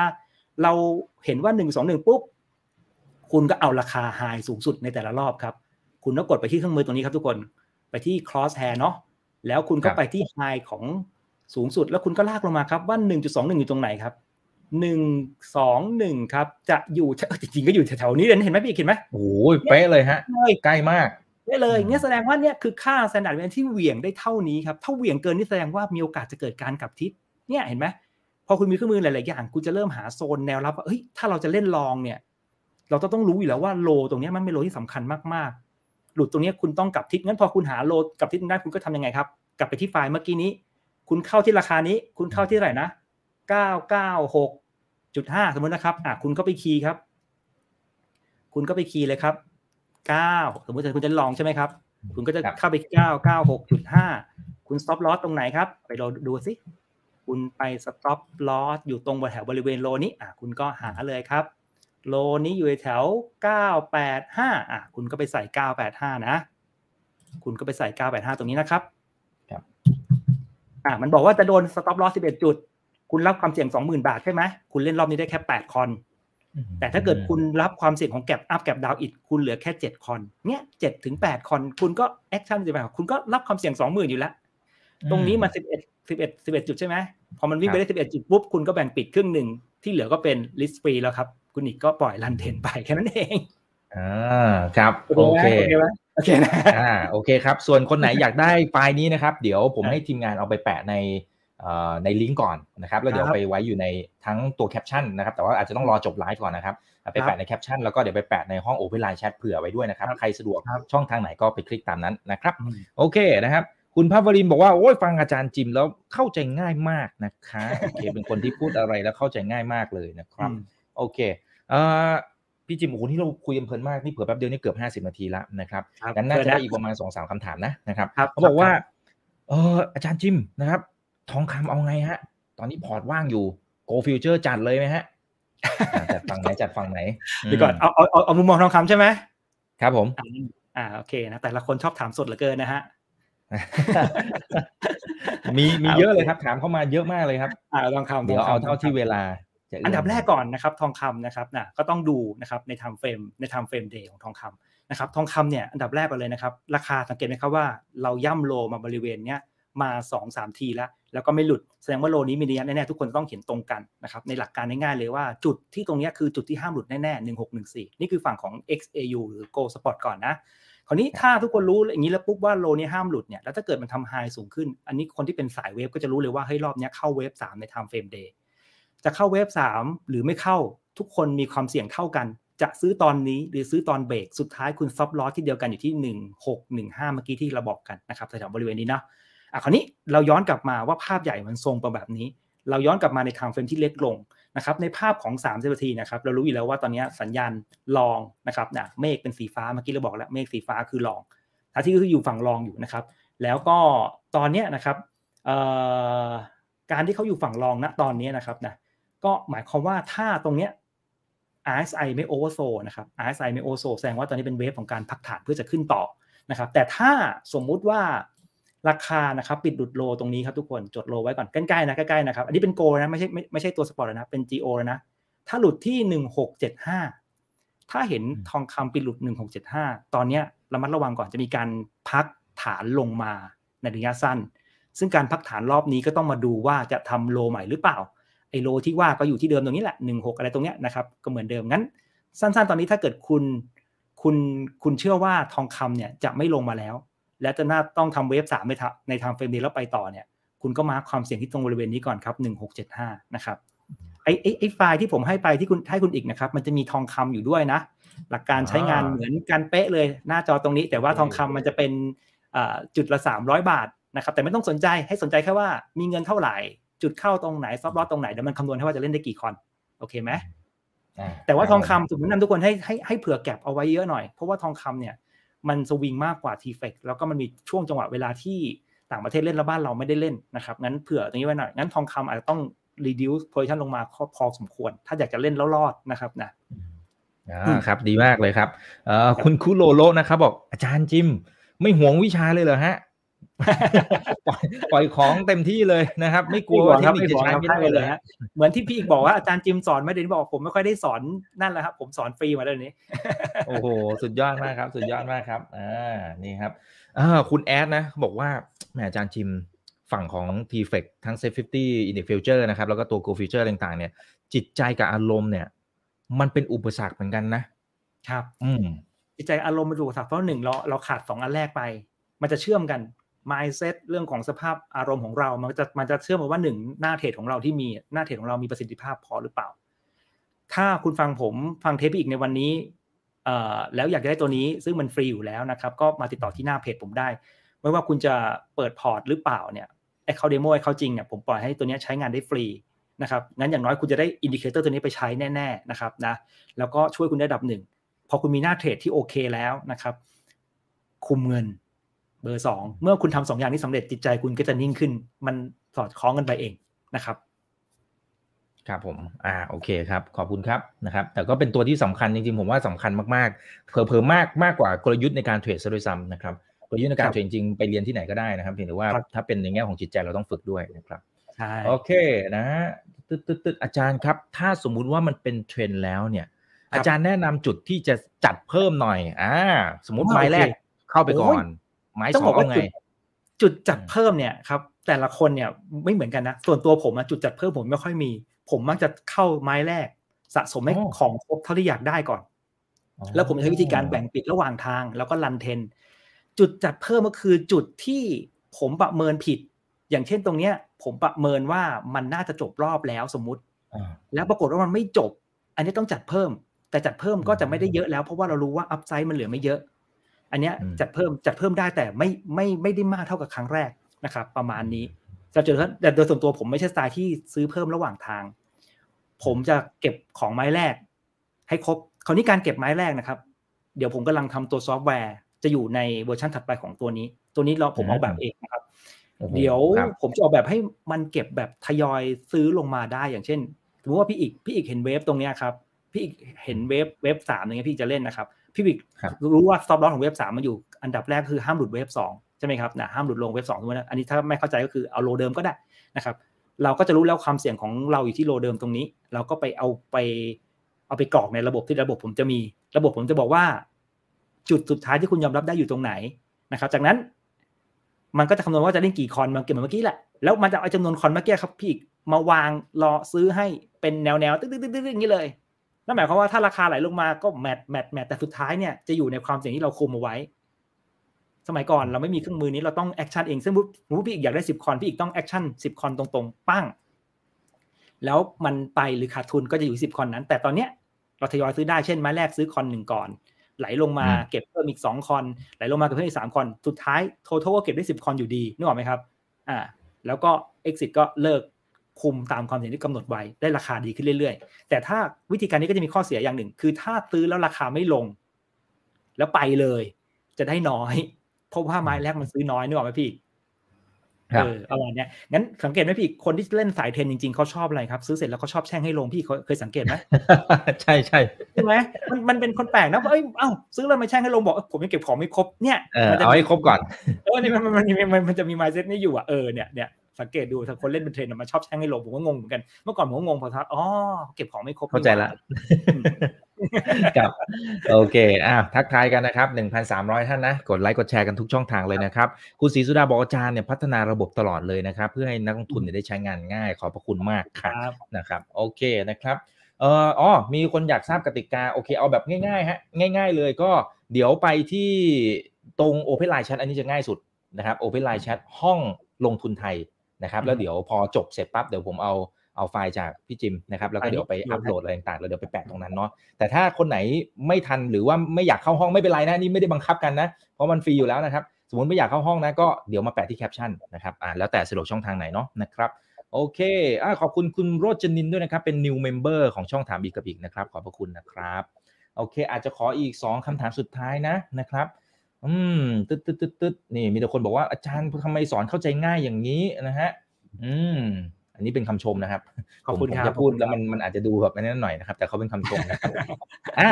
คุณเดอะนายอาจารย์จิม ท่านแนวโน้มมันไม่เป็นเทรนด์ล่ะ ถ้าสมมติเป็น sideway เนี่ยอ่าโอเคมันจะเล่นอย่างนี้ได้เหรอโอเคเออเมื่อกี้เมื่อกี้นะครับจำได้ที่ผมบอกเลยไหมว่า สุดท้ายจริงคุณต้องมีหน้าเทรดที่มองว่าด้านไหนอยู่ใช่ไหมครับการให้เป็นเทรนด์อะ ผมอะจริงผมมีตัวแก้ ซึ่งไอตัวแก้อยู่ในเวอร์ชันเนี้ยครับ มันชื่อว่า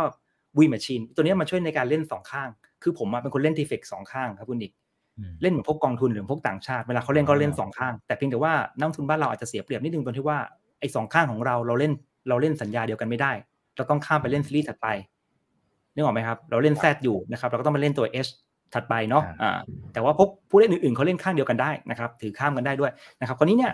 หลักการ hedging ก็คืออย่างนี้ครับ สภาวะบางครั้งครับเราอ่านเทรนด์ไม่ออกอย่างสมมุติว่าผมเข้าไปเล่นเสร็จแล้วปุ๊บเนี่ยนะครับเมื่อกี้ผมบอก stop loss stop loss ใช่ไหมครับ แต่ที่ถูกต้องที่ผมทำเล่นสองข้างคือผมจะเปิดสเปรดอีกข้างหนึ่งเข้ามาให้มันเท่ากันครับคุณดิมนี่คือฝั่งกลยุทธ์หมายความว่าคุณเล่นไปแล้วสิบคอนเนาะแล้วปรากฏว่ามันผิดทางโดยธรรมชาติคุณต้อง stop loss สิบคอนนั้นใช่ไหมใช่ผมจะเปิดอีกหน้าหนึ่งส่วนขึ้นมาเลยครับสิบคอนนะครับก็จะกลายเป็นว่าตอนนี้เราล็อก spread อยู่ หลังจากนั้นผมจะเริ่มหาจุดเข้าที่ได้เปรียบถัดไปครับว่าหน้าเทรดของเราตอนนั้นเป็นยังไง ในระหว่างที่มันสิบคอนตอนนั้น ถ้ามันถ้ามันอยู่ในกรอบ เราจะสามารถปิดได้ทั้งกรอบบนและกรอบล่าง ถ้าเราหากรอบมันเจอถูกไหมครับ ถ้าสมมุติว่าครับมันเป็น sideway มันจะมีกรอบนะครับอ่าแล้วคุณอยู่ทั้ง long ทั้ง short อ่าก็ง่ายๆครับลงมาที่แนวรับคุณก็ปิด long นะครับขึ้นไปที่แนวต้านคุณก็ปิด short ถ้าคุณหากรอบมันเจอนะคู่สมมาตรที่ผมบอกมาสักครู่นี่แหละจะเป็นตำแหน่งที่ทำให้คุณน่ะได้มีโอกาสปิดช็อตหรือปิดลองในตำแหน่งที่ได้เปรียบที่สุด เพราะมันอยู่บริเวณโซนในแนวต้านที่แข็งแรงในการที่จะบอกว่า มันจะทะลุโซนไหมมันจะไปโซนไหมตรงเนี้ยเป็นจุดที่ทำให้คุณอ่าปิดของผิดพลาดในอดีตนะครับอะอันนี้ก็เป็นอีกจุดหนึ่งที่ผมใช้นะครับงั้นโดยหลักธรรมชาติเราเราเราเราต้องถือว่าเล่นตามหน้าเทรดไปก่อนนะครับถ้าสมมุติว่าคุณยังไม่เชี่ยวชาญในการเล่นสองข้าง ผมแนะนำให้ stop loss ไปก่อนนะครับวันนี้ผมพูดในเวอร์ชั่นที่เรียกว่าโดยง่ายก่อนนะครับแต่ถ้าเกิดคุณ advance ขึ้นมาอีกระดับหนึ่งคุณต้องพยายามเล่นสองข้างให้เป็นนะครับอ่าเพราะครับผมโอเค อืมอ่าครับอ่ามันก็จะมีสามารถสร้างกลยุทธ์ได้อีกเยอะนะครับ โอเคใช่นะครับเอ่อขออาจจะเป็นสุดท้ายครับ คุณนนทิพัฒน์นะ อาจารย์จิมครับ เห็นบิตคอยน์ตอนนี้ร่วงแรงมากเลยนะครับ เครื่องมือของอาจารย์เนี่ย วิเคราะห์บิตคอยวิเคราะห์ฝั่งคริปโตได้ไหม ใช้เหมือนกันได้ได้ไหมหลักการเดียวกันไหมได้อ่าจริงๆจริง ๆ ก็โอ้คุณมารายการพี่อีกนี่ถามถามหมดเลยเนี่ยผมต้องเปิดหมดเลยใช่ไหมฮะ โอ้โหมีแต่คนบอกว่าอาจารย์เต็มคาราเบลนะฮะเต็มคาราเบลนะโอเคเต็มเดี๋ยวแป๊บเดี่ยวนึงนะฮะนี่เดี๋ยวคุณแป๊บนิรมนบอกอาจารย์ไม่ห่วงวิชาเลยอืมแป๊บนึงนะฮะครับผมอะต้องเต็มคาราเบลกันหน่อยแล้วฮะนะเขาบอกว่าเต็ให้มคาราบลให้เชิญ ให้เชิญอาจารย์มาทุกวันได้ไหมอะอุ้ยนะเดี๋ยวให้คนอื่นเขาออกกันบ้างนะครับ เดี๋ยวดูตามความเหมาะสมครับ ว่าอาจารย์สะดวกครับบ่อยแค่ไหนนะครับ โอเคครับ นี่นะครับบิตคอยนะครับอ่านะมาละเวลาเล่นครับเวลาเล่นสินทรัพย์ใดๆ time frame มีผลหลักการเลือก time frame ของผมก็คือว่า ถ้าสมมติสินทรัพย์นั้นเล่นกันตลอด 24 ชั่วโมงอะครับต้องเล่นเป็น time frame day เพราะว่าคุณเล่น time frame เล็กไม่ได้เพราะคุณต้องนอนหลับงั้นคุณจะต้องเล่น time frame ที่ใหญ่ขึ้น ในการที่จะคุมความเสี่ยงไม่งั้นพวกสินทรัพย์พวกนี้ต้องเล่น time frame day อันนี้คือเครื่องมือของผมที่ใช้ในการประเมินพวกคริปโตเคอเรนซีเนาะเวลาที่ผมใช้ผมก็จะดูง่ายๆครับก็เหมือนเดิมครับเมฆเปลี่ยนสีเมฆอะไรพวกนี้ก็จะบอกได้ว่าอ่าฝั่งไหนได้เปรียบอย่างบิตคอยนี่ก็โอ้ช็อตกันกระหนำมาตั้งนานแล้วอะเนาะเอออย่างเงี้ยนะครับนะก็จะดูเมฆเปลี่ยนสีสีแดงสีฟ้าอะไรพวกเนี้ยครับรอบล่าสุดทุกคนเห็นตรงกันเนาะเพราะเป็นเมฆเป็นสีชมพูเนาะแสดงว่าครับเทรนด์หลักๆของบิตคอยน์ยังคงอยู่ฝั่งลงเนาะอะ แต่คราวนี้ทุกคนเห็นไหมครับว่า รูปแบบของบิตคอยน์จะคล้ายๆ ทองคำอย่างหนึ่งว่าเริ่มเห็นการย่ำ low บริเวณเดิม low ที่จะไม่หลุดเมื่อกี้ทองคำก็มี low จำได้ไหมที่กด timeframe day ให้ดู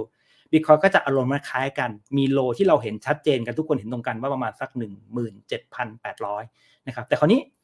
เราพอจะเห็นว่าในสินทรัพย์ของบิตคอยเนี่ยมันจะมีผู้เล่นนะครับที่มีเงินเยอะแล้วเคาะขวาแน่น ๆนะครับเข้ามานะครับไอ้เครื่องมือตัวนี้มันชาร์ตเนี่ยมันทำให้เราเห็นว่า มันมีการเคาะขวาหรือเข้ามาเก็บสะสมเนี่ยปริมาณมาก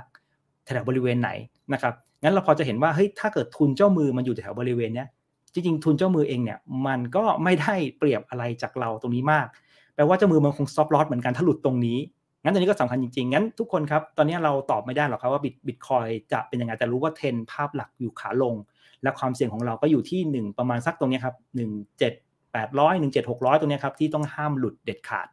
แล้วบิตคอยครับถ้าเกิดทะลุไฮนี้เมื่อไหร่นะครับจำไว้เลยนะครับ25,200ตัวเนี้ยครับบิตคอยจะเข้าเวฟสามครับใน time frame day คราวนี้เตรียมคึกคักกันได้เลยครับบอกเลย ประมาณนี้อ่านะงั้นเตรียมคอยจัดดูเต็มกรอบไว้อ่า ดูกรอบที่ผมบอกตรงนี้ไว้นะครับสองข้างนี้ไว้ว่าจะเบรกข้างไหนนะครับ ตอนนี้นะอะโอเคครับครับอ่าเอาละฮะ ก็คุยกันพอสมควรนะครับ สนุกสนานกันไปนะนะครับ อ่า นี่พอมี trend stochastic จะขายกลายเป็นขายสุกรอ๋อขายหมูขายหมูขายสุกรโอเคนะครับอ่าคุณจาวิทย์ส่งหัวใจมาให้นะนะครับ คุณคุโรโลก็ส่งหน้ายิ้มมาให้ขอบพระคุณมากนะครับ คุณนอติพัฒน์นะครับ ก็บอกว่าขอบคุณครับอ่าพี่จิมฝากทิ้งท้ายนะครับ ข้อคิดในการลงทุนอะไรต่างๆเรียนเป็นกำลังใจให้ด้วยนะ ผมว่าปีนี้ มันจะอะบอกว่าโอเคง่ายบางสินทรัพย์มันก็ง่ายบางสินทรัพย์มันก็มึนเหมือนกันอืม ครับโดยรวมๆปีนี้ไม่ใช่ปีที่ลงทุนง่ายนะครับ เป็นปีที่ลงทุนครัค่บอนข้างที่จะยากเหมือนกันนะครับ เพราะว่าเอ่อแม้ว่าราคาบางสินทรัพย์เนี่ยมันมันค่อนข้างที่จะแยกกันชัดเจนว่าสินทรัพย์ที่อยู่ฝั่งดอลลาร์กับอยู่ฝั่งตรงข้ามดอลลาร์ครับแล้วโดยธรรมชาติสินทรัพย์ที่พวกเราลงทุนมาอยู่ฝั่งตรงข้ามดอลลาร์กันหมด ผมถึงไม่แปลกใจว่าทำไมคนส่วนมากถึงถึงถึงโดนกัน มันเพิ่งจะมี2อสเดือนนี่แหละที่ฝั่งฟิวเจอร์มันเริ่มดูคึกคักขึ้นมาที่ทำให้พวกเราเริ่มใจชื้นขึ้นมา แต่คุณอย่าลืมว่าครึ่งปีที่แล้วพวกคุณโดนกันขนาดไหนนะครับอย่าลืมอย่าลืมโมเมนต์นั้นนะครับงั้นหลักการสำคัญที่สุดก็คือว่าเราต้องอยู่ในตลาดนี้ให้อยู่รอดนะทุกคนเข้ามาในนี้ทุกคน เข้ามาทำเงินมาสร้างอาชีพในนี้นะครับอยู่อยู่ด้วยความอยู่รอดนะครับ หลักๆก็คือเรื่องของการคุมเงินนะครับนะสำคัญสุดนะครับเรื่องของมันนี่มันเป็นสำคัญสุดนี่คือฝั่งของ Future นะครับนะแต่ถ้าเกิดสมมุติว่าจะเป็นในฝั่งหุ้นนะครับก็ต้องดูว่าตัวเราเนี่ยถนัดในการลงทุนแบบไหนนะครับแต่ละคนไม่เหมือนกันบางคนลงทุนกินปันผล ลงทุนยาวๆก็ต้องดู fundamental นะครับบางคนดูจี๊จ๊าดนะครับนะแต่ละคนไม่เหมือนกันแล้วไม่จำเป็นจะต้องเราต้องไปลอกเขา เราไม่จำเป็นต้องเหมือนกัน แต่ว่าทุกคนสามารถประสบความสำเร็จได้ ถึงแม้ว่าจะไม่เท่ากันก็ตามนะครับ แต่คุณสามารถที่จะสามารถกอบโกยหรือทำกำไรได้ในแต่ละรูปแบบ ในแต่ละระดับความเสี่ยงที่เรายอมรับได้ คุณเล่นแบบไหนแล้วคุณหลับสบาย คุณไม่รู้สึกเครียด น่าจะเป็นตัวตนของคุณ คุณเริ่มจับตรงนั้นมา แล้วคุณก็เริ่มหาต่อไปว่าเฮ้ยเมื่อเราลงทุนแบบนี้เราโอเค เราทำยังไงให้ตรงเนี้ยมันทำอะไรได้ดีขึ้นนะครับนะเราสามารถที่จะ enhance ต่อจากตำแหน่งที่เราเริ่มโอเคตรงเนี้ย ไปได้นะครับ หาตัวเองให้เจออันนี้สำคัญนะครับผมไม่ยากครับลองค่อยๆดูนะครับอ่าประมาณนี้ครับไม่งั้นก็ศึกษาจากอาจารย์จิมก็ได้นะครับนะไปที่เพจเล่นพื้นฐานอ่านเทคนิคนะครับนะบางคนบอกว่าวันนี้ไปเจอเอ่อไปแล้วไม่เจออาจารย์ในหมายถึงที่เพจนะก็มาอยู่ที่นี่นะครับอยู่ที่นี่ครับนะครับอ่าเอาละฮะขอบพระคุณมากๆครับอาจารย์จิมสนุกมากครับได้คสวามวัสดีครับรู้พี่ไปครับเต็มๆสวัสดีครับ สวัสดีคครัรั้บงหน้าขออนุญาตเรียนเชิญใหม่นะครับอาจารย์จิมนะครับยินดีสมรับคำล่ำลือยินนะดีครับรับ นี่คือไรนาบายอีกบรรพททุกเรื่องที่นักทุนต้องรู้ฝากกดไลค์กดแชร์ทุกช่องทางด้วยนะครับ YouTube อย่าลืม Subscribe ด้วย วันนี้สวัสดีครับ